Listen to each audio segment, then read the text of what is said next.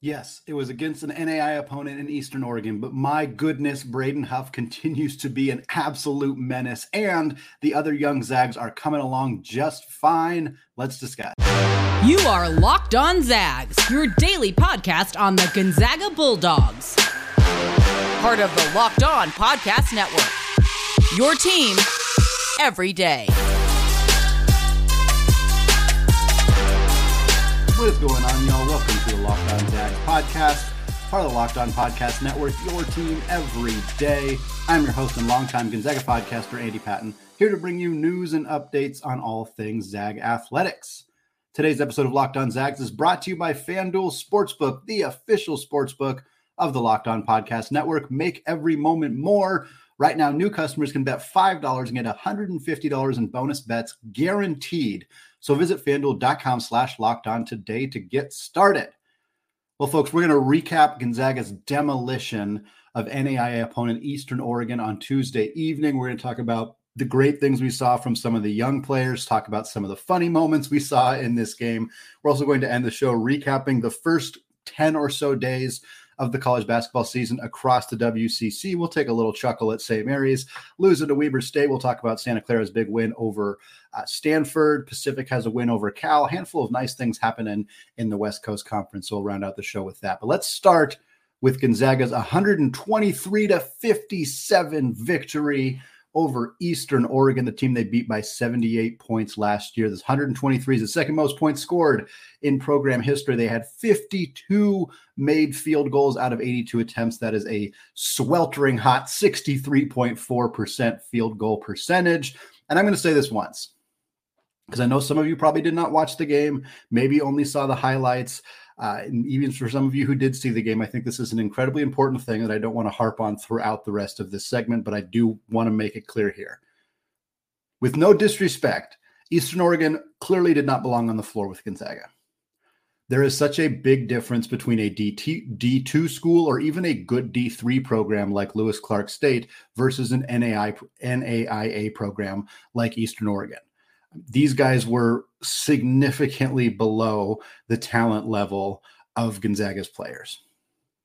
And that doesn't take away necessarily from some of the performances. And we'll kind of talk about what the things we saw that we really loved, the things we saw that, you know, we want to see players prove against certainly a, a much, much different opponent coming up next week when the Zags play the Boilermakers of Purdue. But this team, I mean, it was clear watching the game that these guys just weren't really on the same level. I, I, mean, it really looked like that, and I do think, especially for people who who saw the box score and are listening to the show to try to figure out what the heck happened, I really think that that is an important acknowledgement to make up early here on the show. But doesn't mean there weren't some fantastic performances. Every single one of Gonzaga's big men hit a three in this game.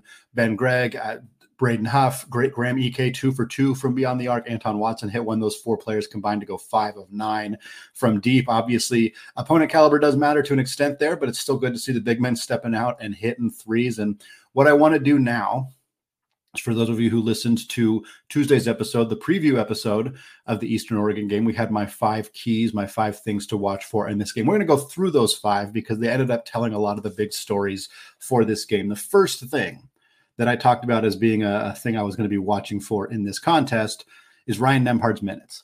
And I said on the show, I said on Tuesday's episode, for those of you who listens to it, I will be upset if Ryan Nembhard plays more than 25 minutes in this game.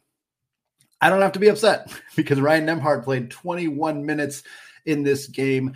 That was basically the high. I think Jun Seok Yeo played 22 minutes according to the ESPN box score. So he technically led the team in minutes, but nobody played more than that. Basically, everybody, legitimately, everybody played between basically like 15 and 20 minutes per game. I think Pavel Stosic, who we'll talk about later, played eight minutes. He came in towards the end, but I mean, even the walk ons played 10 plus minutes per game in this one. Like everybody was kind of around the same time, a lot of uh, rotations, a lot of constant subbing out. And that's what we wanted to see. And I was a little worried that Mark Few might push the starters a little bit more in this game because there is such a long gap between yesterday's game and the game on Monday against Purdue, but then they have three games in a row after that. And it just didn't feel like it made a lot of sense to push the starters in this game. And beyond that, it made more sense to get some of the reserves playing time.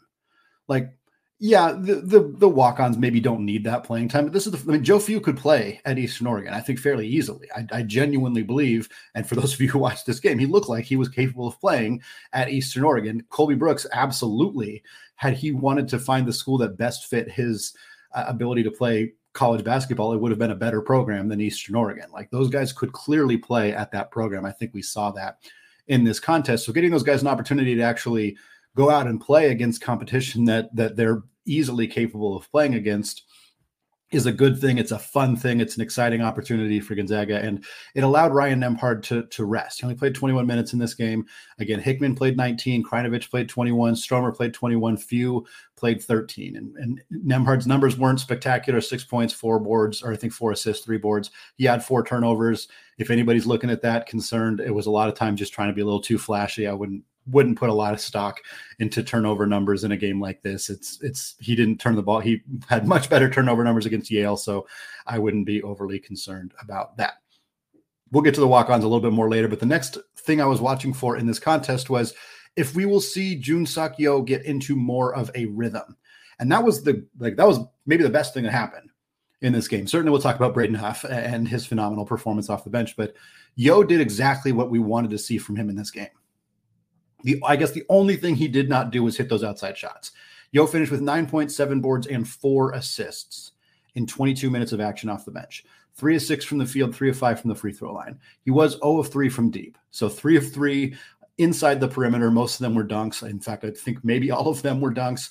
Uh, did not knock down those outside shots. That's still not an area of his game that we have seen yet. Obviously, very early into his career. But this is the first time that we saw Jun Seok Yeo look like a confident college basketball player.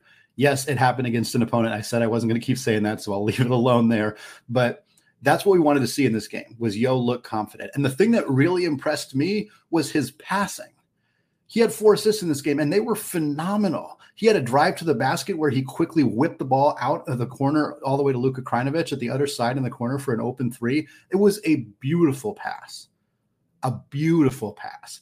He threaded the needle to hit Dusty Stromer, who was backdoor cutting. I mean, Dusty barely handled the pass because I don't think he thought it was going to get to him. That was, I mean, that's the kind of pass that would make NBA highlight reels. Legitimately, it was that good of a pass. He had a throw ahead pass to Luka Krajnovic again in transition for for an easy dunk. That t- it took a lot of touch to get that pass exactly where it needed to be. This was a really good performance from Yeo. I got a text from a friend of mine who basically said, Yeo looks like a really good passer. We just need him to be wanting to pass the basketball. And I think that's what we haven't seen from him in the first couple games. Again, it's really early sample size wise, but he looks like he's when he gets the ball, he's really wanting to shoot, he's really wanting to score. And I, I don't think that mentality is bad. He has a lot of confidence, but once he gets more familiar with the offense, and and finding his role, which this year is still kind of undefined. I think the Venters injury has has pushed him into a position where maybe he is still trying to figure out what his role is going to be, and maybe the staff is still trying to figure out what his role is going to be. But uh, the ability to make those kind of passes can make Yeo extremely valuable because I think that he can do different things offensively than just like catch and shoot or just kind of straight line drive to the basket. It looks like there's more to his game, more nuance and it might take a while for that to show up against like higher level competition. But it, this game proved definitively that it's there. Next couple keys: Braden Huff's encore. Braden Huff was incredible in this game. 23.6 boards, one block. Folks, he played 14 minutes. 23 points in 14 minutes. That is absolutely obscene. And look, I know the competition level. I know that you know we still haven't. We've seen Huff do it against Lewis Clark State. We've seen Huff do it against uh, Eastern Oregon. Here, we did see him do it against Yale, and I think that's an important caveat here. But the game changed when Braden Huff came in instantly, and Graham Ike looked great. Anton Watson looked great. Ben Gregg looked good. Everybody looked good in this game. But the game changed when Braden Huff came in. Immediately, the team started feeding him the basketball. He got touches instantly, and he finished them instantly he is such a deft scorer around the rim. He has such light touch. I'm incredibly, extraordinarily impressed.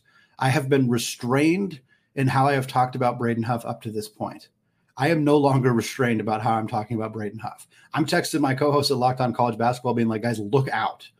Yes, we need to see it. And, and yeah, he's probably not going to have the same level of success against Yale because he's going up against one of the best big men in the entire country, not one of the best big man in the entire country. But if against Tennessee or Syracuse, whoever Gonzaga plays in the second round, if Huff comes off the bench and bench in double figures, like yeah, we're there. Like we're we're fully immersed in the Braden Huff experiment because this has been absolutely incredible.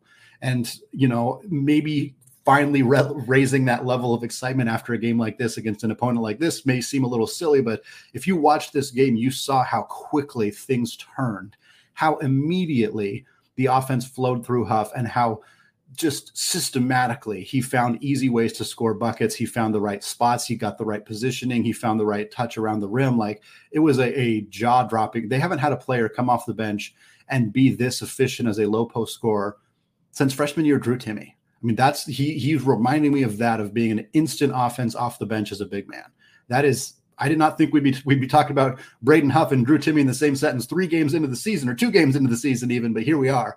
Uh, what an incredible performance from him. Dusty Stromer was another one of my keys. Kind of talked, want to talk about him uh, as potentially being able to put up a triple double type number here. Uh, he actually had a pretty quiet night: two points, two boards, one assist on just one of three shooting. Uh, his his one bucket was that really insane pass from from Jun Seok-Yeo uh, that he scored in transit, or he scored on a backdoor cut there. He was really active on defense. He just didn't do much on offense. Not anything that I'm overly concerned about. Just I think getting more opportunities for Yeo and Krajnovic was more important in this game, and Dusty's gonna gonna find his role just fine. And then the walk-ons. We got to talk about that. We got to talk about Joe Few. We have to talk about Joe Few because Joe Few came in at the under eight mark in the first half. In the first half, he also came in at the under eight mark in the second half as well. He ended up playing 13 total minutes. Colby Brooks played 10 total minutes. Those two guys got some serious run. Few had three points. All of them came at the free throw line. He also had three steals, two assists, and one of my favorite blocks in Gonzaga basketball history to end the game. A guy caught a ball, was going up for a lay, and Joe Few just stuffed him, completely stuffed the ball. All ball was a fant- legitimately fantastic block. Mark Few talked about it after the game, said, not sure he wants to encourage that from Joe, thinks Joe's more of a taking a charge type of guy, which I thought was a hilarious quote from Mark Few. And probably, a, uh, I think the reason I found it hilarious is because I think Mark Few was telling the truth. I think that's how he actually feels about Joe Few defensively, but uh, really fun to see him get those opportunities. I know some people were like, "Oh, I don't think Joe should be in the game." Blah blah blah. Whatever. It's fine. Reward Joe for working hard for three years in practice. Reward Colby Brooks for working three three hard for three years in practice. Brooks uh, had 4.7 boards on two of four shooting in just 10 minutes of action. Really nice to see both those guys get those moments. And then Pavel Stosic as Stosic, excuse me, as well played eight minutes. Mark Few mentioned after the game that he'd had some concussion symptoms or a concussion, which is why we hadn't seen much from him before.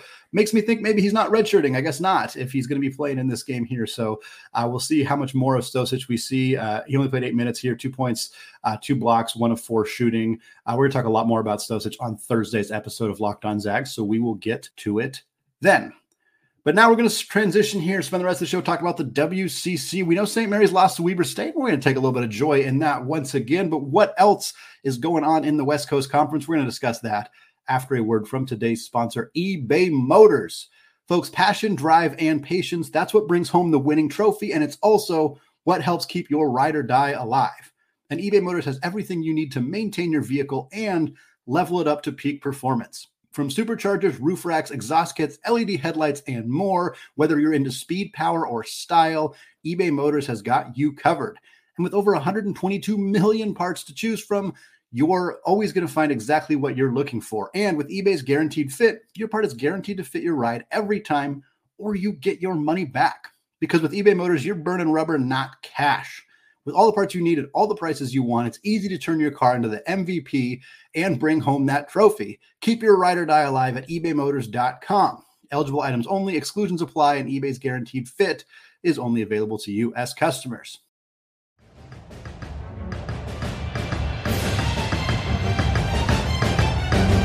All right, folks, moving on here to talk about the WCC. I want to thank all of you for making the show your first listen or your first watch of the day. Shout out to those of you who are having a fun time in the Game Threads channel on our Discord last night. Uh, for those of you who want to get involved in the Discord channel, just click the link in your show notes. You will be uh, immediately added into the Discord. You can chat about us. We're talking pro Zags, women's basketball, NBA Zags, MLB, all the good stuff going on in that Discord channel 24 7. Now I want to move on to talk WCC because we're about a week and a half into the season. How is the rest of the West Coast Conference shaken up? We'll start at the top with St. Mary's. St. Mary's is two and one on the season. They are 43rd in the KenPom rankings right now, significantly behind behind Gonzaga, who I believe is still fifth as of this conversation. St. Mary's has a massive win over Stanislaus State, a Division two opponent. 107 to 28 was the score there. They also beat a really good New Mexico team. Now that New Mexico team was missing Jaelen House, who's their best player, a fantastic guard for them, but it was still a nice quality win for St. Mary's and continued to keep them in that conversation as a top 20 top 25 team. And then Weber State happened. On Sunday evening, as AP voters were probably already submitting their top 25 polls, as myself and my co host Isaac Schade had already submitted our top 25 polls for our Locked On College basketball, uh, we had to make a change because for an eight minute stretch, or seven minute stretch, I think, St. Mary's just didn't score against the Big Sky opponent Weber State. They just went completely ice cold. We talked about it on Monday's or Tuesday's episode of Locked On Zags. Uh, we talked about what this means for St. Mary's a little bit and just the fact that they're susceptible to these kind of losses. This happens to the Gaels sometimes. They because they play such a, a a limited possession style. They don't have as many opportunities to score when they go cold. When they miss six, seven shots in a row, when Gonzaga misses six or seven shots in a row, it's often over a two or three minute span. When St. Mary's does it, it can be over eight minutes or seven minutes, and it can really slow the game down. And that's what we saw in this game. St. Mary's is still capable of beating just about anybody. And trust me, they are capable of beating Gonzaga, but they're also susceptible to losing to just about anybody. Gonzaga probably doesn't lose to Weber State. And yet, here's what happens to St. Mary's. Now they're out of the rankings right now. This is still a dangerous team. Aidan Mahaney, Mitchell Saxen, still going to make this team very good, but for now an opportunity to to kind of chuckle at the fact that St. Mary started the season with a whole heck of a lot of hype, and we're only one week into the year, and Gonzaga's in the top 25, and the Gaels are not. Moving on, San Francisco, two and one on the season, 88th in the KenPom rankings right now. The Dons have wins over Bethesda and St. Francis. Not super quality wins there. They have a quality loss, though, to Boise State. That was a very close game against the Broncos all throughout that contest. Their next game is against Grand Canyon on the 17th at 6 p.m. I forgot to mention St. Mary's next game. The same day, also the 17th at 6:30 p.m. They will be playing San Diego State. So if you're looking to have yourself a WCC doubleheader, uh, San Francisco versus Grand Canyon and St. Mary's versus San Diego State is a really fun doubleheader of West Coast Conference games. Uh, San Francisco has been really on fire offensively. They're shooting 37.7% as a team from deep, 57% from the field. Again, two of those opponents are not really all that great, but to be able to, to shoot well against Boise State is a promising sign. That is a very good defensive team. The Dons have gotten a lot out of Missouri State transfer big Jonathan Mogbo, 14.3 points, seven rebounds, three assists, 1.7 steals, and 1.3 blocks. Mogbo is tearing it up right now for this team. And then Dayton transfer Mongolian Mike, Mike Sharavjamts, a very exciting former top 100 prospect transferring to the Dons after one year with the Dayton Flyers, 10.3 points and five assists so far for him. A couple spots down in the KenPom rankings is LMU, the Lions coming in at number 90. They are two and one on the season. They won last night against future Gonzaga opponent Jackson State. They also have a win over Westcliff and a loss to another former Gonzaga opponent in Yale. They lost to by three points to the Bulldogs of Yale. They're playing Stephen F. Austin next on the 19th of November. Uh, their leading scorer is a very familiar face to Gonzaga fans, Dominic Harris. Right now, through three games, 17 points on 53% shooting from three. He has been on a heater to start the season for the Lions. He's coming off the bench, still playing about 23 minutes per night. Uh, curious if I haven't watched enough of their games to know if Coach Stan Johnson is going to keep Dom as kind of a, a three point shooter, change of pace guard coming off the bench.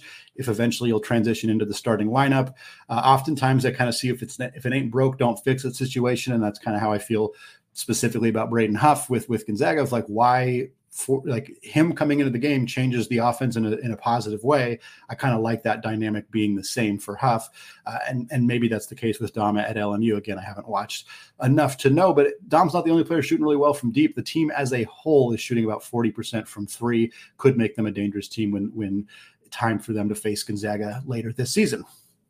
Next up, Santa Clara, the Broncos, 102nd in the KenPom rankings. So we almost got five WCC teams in the top 100. Santa Clara should sneak in there. I mean, they had themselves the best WCC win of the night on Tuesday evening. They beat the Stanford Cardinal 89 to 77, 12 point victory for them over the Bronc or over the Cardinal. They are 3 and 0 on the year with wins over Utah Tech and St. Francis, as well as that win over Stanford. Their next game is against Southeast Louisiana on the 18th. Carlos Marshall is one of the names to watch here for the Broncos. 22.3 points per game. He is a breakout star. We saw glimpses of that from him last year. Not surprised to see him continuing to succeed right now. Also, Arizona transfer Adama Ball talked about a ton this offseason because Santa Clara gets these kind of guys. Brandin Podziemski, transfer from Illinois, goes on to be a, t- a top 20 pick in the NBA draft. Adama Ball hasn't quite lived up to that that billing yet, but he had a really nice game against Stanford. He's averaging 14.3 points per game. Do not be surprised if we see Adama Ball's name on NBA draft boards very, very soon. We're going to close out the show discussing a star freshman for the Portland Pilots, and as well as the disaster that has been Steve Lavin's tenure so far with the San Diego Toreros. All that coming up after a word from today's sponsor, FanDuel. Score early and often this NFL season with FanDuel, folks, America's number one sports book. Because right now, new customers get $150 in bonus bets with any winning $5 money line bet. That's 150 bucks if your team wins. If you've been thinking about joining FanDuel, there is no better time than right now to get in on the action. The app is super easy to use. There's a wide range of betting options, including spreads, player props, over unders, and more. And right now, if you're feeling enthused and energized and pumped up watching Gonzaga do what they've done in their first couple of games, and you want to throw some odds on them to win or to get to the final four. They got 800 to 1 odds right now, 25 bucks nets you $200 and some excitement in that final week of March. So visit fanduel.com slash locked on now and kick off the college basketball season. FanDuel, an official partner of the NFL.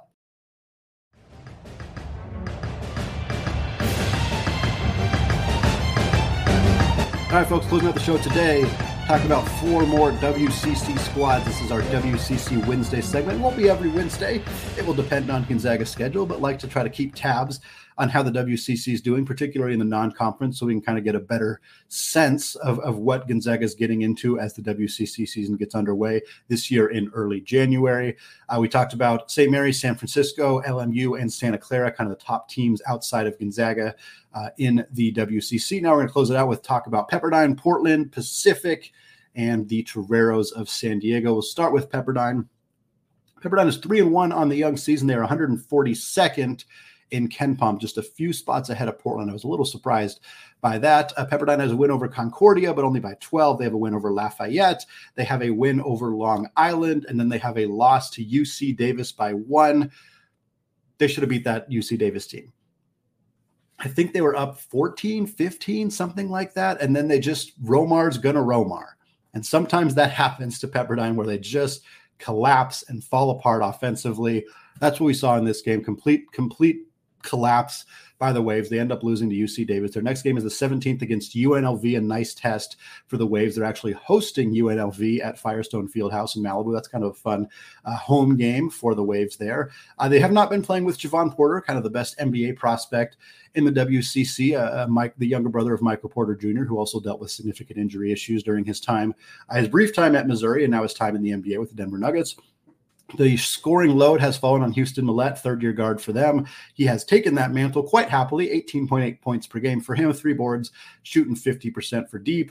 Uh, still not confident Pepperdine's going to be a team that can really break through in a big way in the WCC, but nice to see them playing decently well to start the year. Next up, Portland Pilots, Shantay Legans, and the Pilots are 3 0 this year, 145th in KenPom. Season opening win over Long Beach State had the uh, great pleasure of being at that contest. Was fun. It was a back and forth game throughout. The Zags or excuse me, the Pilots pulled off a victory there over Long Beach State. They also have a win over Lewis and Clark and a win over UC Riverside, also in the Big West. Their next game is tonight against Tennessee State at 6 p.m. The big news coming out of Portland is they got a freshman who is making some waves. Tyler Harris started their first game. I remember thinking, man, I thought I was a really, really well versed in the Portland Pilots, and they got a guy starting that I never even heard of. And now through three games, Tyler Harris is averaging 19.7 points per game. He's second in the country in total points for a freshman. 19.7 points per game, 11 rebounds. He has more rebounds than any freshman in the country. Take that, Yves Missi at Baylor. Tyler Harris leading the country in rebounds for a pure freshman 19.7 points, 11 boards, 1.3 blocks. He has just not missing 66% from the field, 60% from deep. Obviously, he is going to slow down, particularly as UP gets into some of the tougher games in their schedule. But what a tremendous start from him. This is a, a young man to really keep an eye on because not only are the numbers eye popping, He's a six foot eight guard and he plays like it. He's long, he's smooth, he's shifty, he's got a solid outside shot. Like, this is a, like, I'll stake my claim here. Tyler Harris might have a chance of being the first Portland pilot to make the NBA since Pooh Jeter he looks like that kind of guy. So I'm gonna I'm gonna stake my claim right now and say that here in case I'm right. I'm gonna put mark down the numbers of when I'm saying this in the podcast in case we want to clip it out because I think there's a real chance here. Uh, they also still have Vukasin Masic, who is a transfer from Maine, uh, who has looked very good for them. Tyler Robertson as well, both guys over 15 points per game. The Pilots are turning the ball over an astonishing 18 times per game considering the opponents that they have played to be turning the ball over 18 times a game definitely something Legans and the pilots are going to need to clean up in a major way if they want to make any noise this year. Next up the tigers of pacific 1-1 on the season. They are 179th in KenPom their one win. Pac 12 victory over cal. We know cal is still not at the level they want to be. New coach coming in, Mark Madsen. I think they're going to turn things around, but still not there yet. And Pacific secured a eight point victory over Cal. They also have a loss to Sam Houston State out of the WAC, a seven point loss there. Their next game is also tonight against Nevada on the road against the Wolfpack. Another really nice test. Shout out to Leonard Perry. First three games are a quality WAC opponent in Sam Houston State, a Pac 12 team in Cal, and then a good mid or a good Mountain West team in Nevada that is awesome to see for Leonard Perry and the Pacific Tigers to go out there and play some high, no D2 teams for them, no, you know, very bad D1 teams or D3 teams for them in the schedule right now. Now, their schedule is going to slow down after this, but they still got Northridge, Fullerton, and UC Davis all out of the Big West. They also got Fresno State out of the Mountain West as well. The star for them right now is Donovan Williams. 18 and a half points per game, 4.5 rebounds, 1.5 assists in their first two games. I averaged seven points per game last year for the Tigers, but looks like a guy who's taking a big step forward for them. As a team, Pacific has 34 assists and 34 turnovers. That is 17 and a half per game. Love that number of assists, but woof, can't be turning the ball over 17 times per game. Same issue that the Pilots are having. Those are things that need to be ironed out by both those clubs uh, if they want to find themselves anywhere outside of the cellar in the WCC this year. But I'm not sure anybody's going to quite get all the way into the cellar because Steve Lavin and the Toreros are getting pretty comfortable there. 226th in KenPom, way lower than everybody else in the conference, about 40 spots lower than where Pacific is. They have a win over Sonoma State, a D2 school. They won that game by four. They have a win over Jackson State. They also have a loss to UC San Diego in the WAC. Their next game is the 17th against Le Moyne, a team that is in their first year as a Division One team. So good chance Toreros are three and one on the year, but haven't played anybody of substance and haven't looked particularly good in any of these games. They are shooting under 41% from the field, and they have about 14 turnovers per game. 40% from the field and 14 turnovers per game is bad. Having those numbers when the teams you have played are an SWAC team in Jackson State, a D2 team in Sonoma State, and a not very good WAC school in UC San Diego, yikes bad, bad news for the Toreros right now. This team does not look like there's a ton of upside here. Wayne McKinney the third is back, 17.7 points, 5.3 boards, 3.7 assists, and 1.3 steals for him. He's having a fantastic start to the season. That's about it for them. They do have a somewhat intriguing freshman. I'm not just saying it because I like his last name, Kevin Patton a six foot eight freshman from California, 10.3 points and 7.7 rebounds, a guy to keep an eye on, a fairly highly regarded recruit uh, coming out of high school. I think he was like in the 150s, 160s, uh, 24 7 sports. So a nice get for Lavin and the Toreros, but man, this is not a team that looks like they're really all that close to making any noise in the WCC right now that's going to wrap us up for today here on the Locked On Zags podcast. Check out the show on Thursday. We're going to have a more conversation about Pavel Stosic after we saw him play. What does this mean? We're going to do another player preview. We haven't done those because we thought we were done with them. We're going to talk about Stosic as well as the walk-ons, what we want to see from them this season. Then we're going to round out the week on Friday with a fun guest talking about the Maui Invitational, previewing Purdue, what that matchup's going to look like, as well as the potential future matchup against Tennessee or Syracuse, and then of course Marquette, UCLA, Kansas, Chaminade, whoever else Gonzaga might play. All that coming up on Friday before we get into Feast Week next week here on the Locked On Zags podcast. Leave us a like, subscribe, comment on YouTube. Definitely join the Discord channel if you have not done so yet. Again, it is free to join. Just click that link in the show notes. Thank you so much for listening. And until next time, as always, go Zags.